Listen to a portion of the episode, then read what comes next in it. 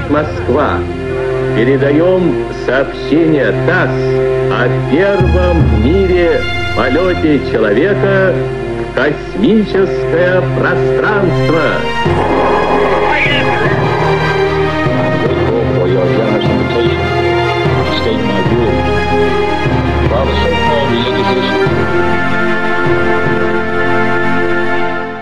Добрый день, дорогие друзья! Приветствую вас на подкасте «60-е», который посвящен одному из самых ярких, культовых и переломных десятилетий в истории прошлого века. Какие же могут быть разговоры о 60-х без упоминания такого важного аспекта этого десятилетия, как космическая гонка? Сейчас для нас, для людей третьего тысячелетия, космос не вот чтобы обыденная вещь, но она уже очень плотно вошла в наш обиход. Мы все смотрели «Звездные войны», «Космическую Одиссею» Кубрика, и как-то в массовой культуре космос как такая большая тема очень давно устоялся. И все мы это впитали уже на протяжении нескольких поколений. Это кажется удивительным, но так было ведь далеко не всегда. Большую часть человеческой истории космос был такой экзотической, привилегированной темой для очень редких отдельно взятых умов. Был Галилей, был Коперник, были древнегреческие философы, Платон, Аристотель, Фалес и многие другие, которые этим занимались, строили гелиоцентрические системы даже, наблюдали за звездами, занимались созвездиями, движением небесных тел, давали имена планетам и так далее.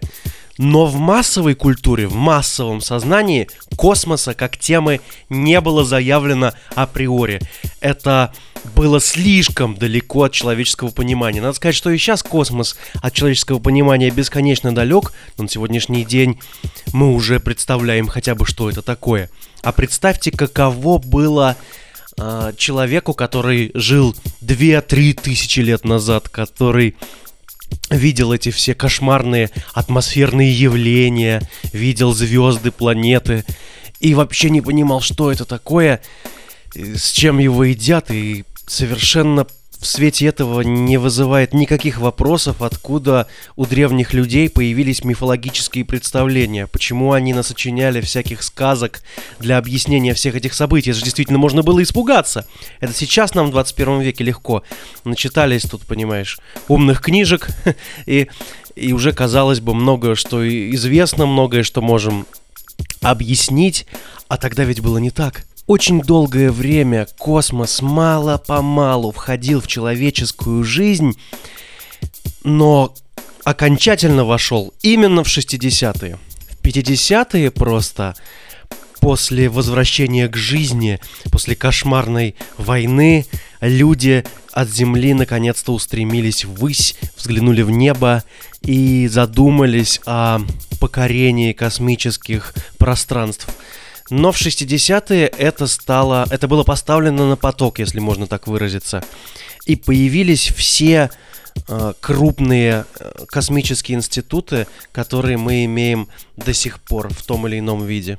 Действительно, ведь еще в предыдущем десятилетии от 60-х было совершенно другое отношение ко всем этим космическим событиям. Можно хотя бы вспомнить случай, описанный Стивеном Кингом. Он рассказал о нем на одной из литературных лекций, которые он давал. Вот что он говорил. «Впервые я пережил ужас, подлинный ужас, а не встречу с демонами или призраками, живущими в моем воображении, в один октябрьский день 1957 года. Мне только что исполнилось 10. И, как полагается, я находился в кинотеатре. В кинотеатре «Стратфорд» в центре города Стратфорд, штат Коннектикут. В тот субботний день, когда на меня обрушился подлинный ужас, была «Земля против летающих тарелок». И вот как раз тот момент, когда в последней части фильма пришельцы готовятся к атаке на Капитолий, лента остановилась. Экран погас. Кинотеатр был битком набит детьми, но, как ни странно, все вели себя тихо. Если вы обратитесь к дням своей молодости, то вспомните, что толпа детишек умеет множеством способов выразить свое раздражение, если фильм прерывается или начинается с опозданием. Ритмичное хлопанье, великий клич детского племени «Мы хотим кино! Мы хотим кино!», коробки от конфет, летящие в экран, трубы из пачек от попкорна, да мало ли что еще. Если у кого-то с 4 июля сохранилась в кармане хлопушка, он непременно вынет ее, покажет приятелям, чтобы те одобрили и восхитились, а потом зажжет и швырнет к потолку. Но в тот октябрьский день ничего похожего не произошло. И пленка не порвалась, просто выключили проектор. А дальше случилось нечто неслыханное. В зале зажгли свет. Мы сидели, оглядываясь и мигая от яркого света, как кроты. На сцену вышел управляющий и поднял руку, прося тишины. Совершенно излишний жест. Мы сидели на стульях, как манекены, и смотрели на управляющего. Вид у него был встревоженный и болезненный, а может быть, это было виновато освещение. Мы гадали, что за катастрофа заставила его остановить фильм в самый напряженный момент, но... Тут управляющий заговорил, и дрожь в его голосе еще больше смутила нас. «Я хочу сообщить вам», — начал он, что русские вывели на орбиту вокруг Земли космический сателлит. Они назвали его «Спутник».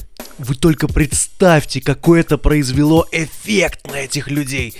Перед ними буквально открылось новое, какое-то страшное измерение. Это был даже не эффект разорвавшейся бомбы, это нечто большее. Они мало того, что смотрели фильм про пришельцев, так еще и холодная война, еще и страшные русские. И тут выпускается спутник на орбиту Земли, который над тобой, над всеми. И черт его знает, чем это для всех закончится. Вот такое было настроение тогда в обществе касательно всяких космических авантюр. Это очень интересно. На самом деле, я рекомендую зайти на сайт NASA и внимательно посмотреть на опубликованные там снимки в высоком разрешении разных планет и космических явлений, или послушать звуки космоса какие-либо, которых очень много сейчас в интернете. Вы обнаружите, что все эти темы своей громадностью, своей безграничностью, своей циклопичностью, они до сих пор бросают человека в дрожь. И это уже мы «Звездные войны» посмотрели, и «Чужого», и так далее. А представьте только, какое это имело эффект тогда, в конце 50-х, в начале 60-х. Разумеется, космическая гонка — это неотрывная часть и во многом даже побочный эффект холодной войны. После того, как Третий рейх по итогам Второй мировой войны полностью был уничтожен, страны-победительницы, Соединенные Штаты и Советский Союз, я считаю, совершенно справедливо начали грабить эти страны на предмет различных технологий, изобретений, таких выдающихся умов, планов, чертежей и так далее. И, с намерением все это в дальнейшем пустить в дело. А разработки нацистов, конечно, поражали воображение в те времена. Это было что-то невероятное. И в ядерной программе обеих сверхдержав разработки нацистов сыграли решающую во многом роль. И, что не менее важно, а особенно даже важно в контексте космической гонки, они достигли колоссальных успехов в ракетостроении и баллистике. Все мы помним эти чудовищные ракеты ФАУ-1, ФАУ-2, которые не только чудовищно шумели, но еще и невероятно точно с больших расстояний достигали населенных пунктов. Очень любили немцы во время войны бомбить Лондон такими вундервафлями. Материальных приспособлений американцы набрали там гораздо больше. Однако Советы нашли там больше специалистов, и такой глубинной технической базы, еще далеко не реализованной, различных планов, чертежей. И тоже в промышленных масштабах все это вывозили из Германии на территорию Советского Союза. Разработки шли бешеными темпами по обе стороны Атлантики. Однако необходимо отметить, что на первых этапах уверенно лидировали Соединенные Штаты Америки. Советский Союз стал лидировать в космическом направлении только благодаря деятельности Никиты Сергеевича Хрущева, который, во-первых, амнистировал большое количество советских ученых, теоретиков космонавтики в том числе, которые приняли активное участие в разработке необходимых для космических перелетов механизмов, создания определенных планов и чертежей и так далее. Никита Сергеевич был в сущности безграмотным человеком достаточно, но вот в этой уникальной ситуации он проявил просто чудеса дальновидности и вообще понимания ситуации, потому что он поверил этим ракетчикам, поверил теоретикам космонавтики, он был абсолютно уверен в том, что за этим будущее. Для того, чтобы такие вещи разглядеть, нужно быть человеком прозорливым и достаточно умным. Чтобы вы понимали, тогда космос уже хотя и потихоньку входил в массовую культуру, но в целом для человечества был вещью такой не просто не от мира сего, но даже максимально далекой, в общем. Это все равно, что сейчас, вот как астрофизики изучают темную материю, темную энергию. Никто не понимает, что это такое. Знают, что это есть, но глубинного представления не имеют. Понимают это умом, но не сердцем. А ведь, возможно, это крайне перспективные исследования. Похожая ситуация была и, например, с электромагнетизмом в определенный момент. Однако теперь, благодаря этим исследованиям, мы имеем компьютеры, телефоны, микрофоны замечательные и много чего еще. В общем, капиталистические и социалистические блоки вели между собой противостояние на интеллектуальном поприще. И чтобы вы понимали масштабы этой космической истерии, в 1966 году космические все эти дела составили наибольшую долю от бюджета Соединенных Штатов Америки. 4,5% практически. Такого больше никогда не было. Сейчас, чтобы вы понимали, все вот эти безумные SpaceX, эти отправления ракет и их посадка, эти программы спутникового Wi-Fi и готовящиеся программы полета на Марс, все это в сумме, это меньше, чем 0,5%. А тогда было 4,5. Насколько серьезно американское правительство всем этим занималось.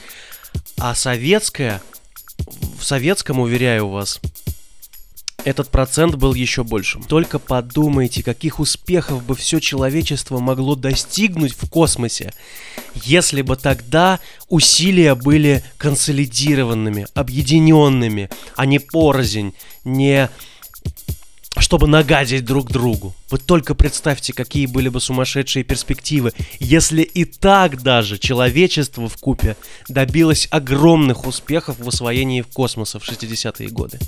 Чем 60-е именно были так уникальны во всех этих космических делах? Ведь космическая гонка была и до, и продолжится много дальше. Дело в том, что именно в 60-е она достигла пика вот накала страстей. Кроме того, пика финансовых вливаний, как уже было сказано, но также именно в 60-х за кратчайшие сроки было создано огромное количество пилотных направлений в мировой науке, связанных так или иначе с космосом. Именно здесь люди научились запускать живых существ и возвращать их потом. Как известно, знаменитые Белка и Стрелка были первыми живыми существами, которые успешно облетели Землю на спутнике 5 и вернулись домой целыми и невредимыми. Именно в 60-е была освоена первая космическая скорость. Именно в 60-е появилось несколько новых поколений компьютеров. Ну, конечно, это смешное дело по сравнению с современными, но тогда это был невероятный технологический прорыв. Именно в 60-е были сконструированы и отправлены на свои первые миссии первые серьезные исследовательские аппараты, занимающиеся космосом. И, конечно же, самое знаменательное событие. 12 апреля 1961 года в космос впервые полетел человек. наш Юрий Гагарин. Приходится признавать, что все-таки высадка американцев на Луну в 1969 году во главе с Нилом Армстронгом была во многом ответной реакцией на первенство в космосе советского человека. Мол, вы выпустили первого человека в космос, а мы первые высадим его на Луну. Потом Советы запустят в космос и первую женщину, и впервые в открытый космос выйдет космонавт Леонов.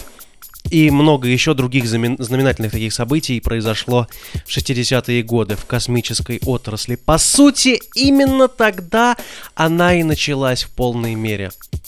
И все, что мы сейчас видим, эти все пуски с космодрома «Восток», эти, опять же, SpaceX, все эти производства спутников, это так или иначе наследство вот того поколения, именно тех деятелей космонавтики, именно тех, как бы так сказать, демиургов космической науки.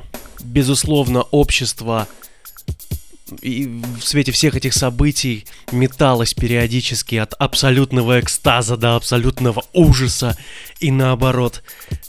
И это происходило периодически с людьми в то десятилетие. И все это было напрямую связано с успехами и неудачами человечества в космосе. Безусловно, все прогрессивное человечество было охвачено этой космической истерией. Только подумайте, единомоментно перед вами открываются такие невероятные просторы. Раньше даже никто не смотрел туда практически, а тут туда обращено все телевидение, туда обращена вся пресса, массовая культура.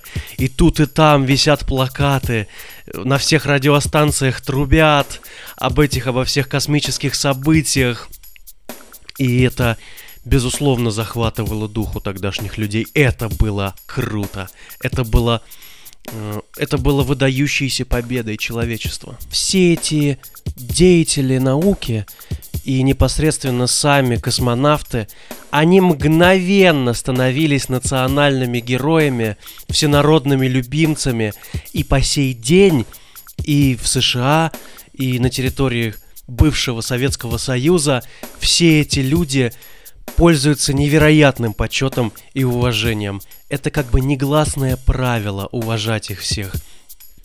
Так же примерно, как это было и есть с ветеранами различных военных конфликтов. Это даже не обсуждается. Это наша гордость.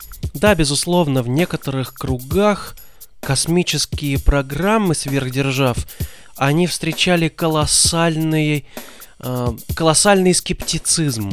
Но в целом человечество верило, надеялось и устремляло свои мечты в бесконечные глубины космоса. И до сих пор, если честно, во многом находится под влиянием всех этих событий и до сих пор мечтает. Вот на сегодняшний день у нас не угасают разговоры о том, вот, что человечество скоро колонизирует Марс.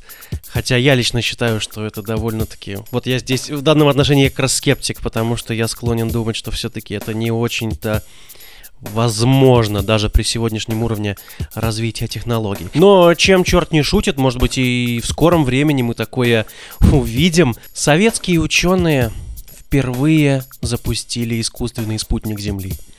Советские ученые впервые запустили туда живое существо и успешно вернули назад. Советские ученые успешно запустили в космос человека и вернули его назад. Советские ученые впервые вывели человека в открытый космос. Леонов покинул пределы летательного аппарата. Но все-таки считаю ли я, что Советский Союз выиграл космическую гонку? Технически, безусловно, да. Но все-таки мне хочется думать, что это была общая победа, что это была победа всего человечества. Все человечество переживало, радовалось, считало это своей победой, и это было прекрасно. В какой-то мере я бы даже сказал, что в условиях холодной войны, в условиях чудовищной паранойи, совершенно кошмарной, действительно опасной ядерной ситуации в мире, человечество в некой мере никогда не было так сплоченно, как в те годы. Необходимо сказать, что большой вклад во всю эту историю внесли не только космонавты и ученые, которые их отправляли на земную орбиту, но и деятели искусства. Все-таки те же режиссеры, актеры, музыканты. Вспомним замечательную композицию Дэвида Боуи «Space Oddity».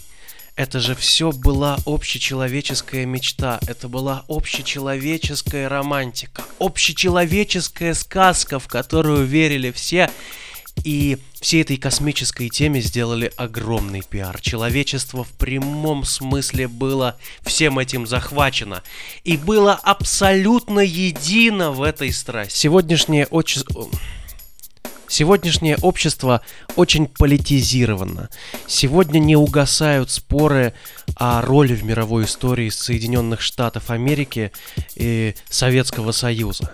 Некоторые говорят, США мировой агрессор, некоторые говорят, кошмарный тоталитарный совок. Но давайте признаемся, как бы кто ни считал, все-таки эти безумные люди, развязавшие холодную войну, в тот момент обратили внимание людей на нечто прекрасное. Они показали, что там, за стратосферой, там далеко, есть нечто необъятное, и нам нужно посмотреть, нам нужно объединиться, бросить туда свои взгляды и немножко помечтать о том, что в будущем это будет иметь гораздо большее на нас, на всех влияние, что рано или поздно мы отправимся туда, что наступит время, когда все вот эти космические пространства будут для нас так же легки в пересечении, как вот это... Такая же будет фигня, как пересечение пространств земных, тех же самых троп, дорог и водной глади. Политики сказали всему миру: наше будущее там, среди звезд. И вот это... наша общая задача. Мы все будем к этому стремиться. Мы все будем бороться за свое будущее. И они боролись. И они достигали колоссальных успехов. В истории человечества было масса знаменательных событий. Огромных и невероятно масштабных. И сыгравших колоссальную роль в жизни всего человеческого сообщества. Но тогда, в 60-е, был произведен невероятный прорыв в столь короткое время. Настолько сильно изменилась картина мира у всех людей, когда показали им, что есть вот эта вся красота, которая за атмосферой, которая там далеко. И самое главное, что такие бренные, беспредметные мечты прошлых тысячелетий людей об этом, обо всем, они вдруг стали явью. Они увидели своими глазами, что с этим можно работать. Мы можем это покорить. Мы можем полететь туда, и мы можем вернуться целыми и невредимыми. И они увидели, что за этим будущее. Может быть, и весьма далекое, пространное будущее. Но все-таки будущее. И рано или поздно мы к нему придем. Мы воплотим в жизнь мечты наших предков. Совершенно уникальная, неповторимая, яркая, хоть и очень небольшая страница в истории человечества. Космическая гонка была тем моментом, когда массовое сознание резко развернулось на все 360 градусов, и горизонты мировосприятия резко увеличились в тысячи, в миллионы раз, на целую бесконечность. Это был совершенно уникальный дух, совершенно уникальная атмосфера. И на сегодняшний день мы являемся наследниками того ажиотажа и тех настроений, тех устремлений людей. Наша задача лишь правильно всем этим воспользоваться. Дамы и господа, на этом я с превеликим сожалением прощаюсь с вами. И до встречи на следующем выпуске подкаста «60-е». Услышимся!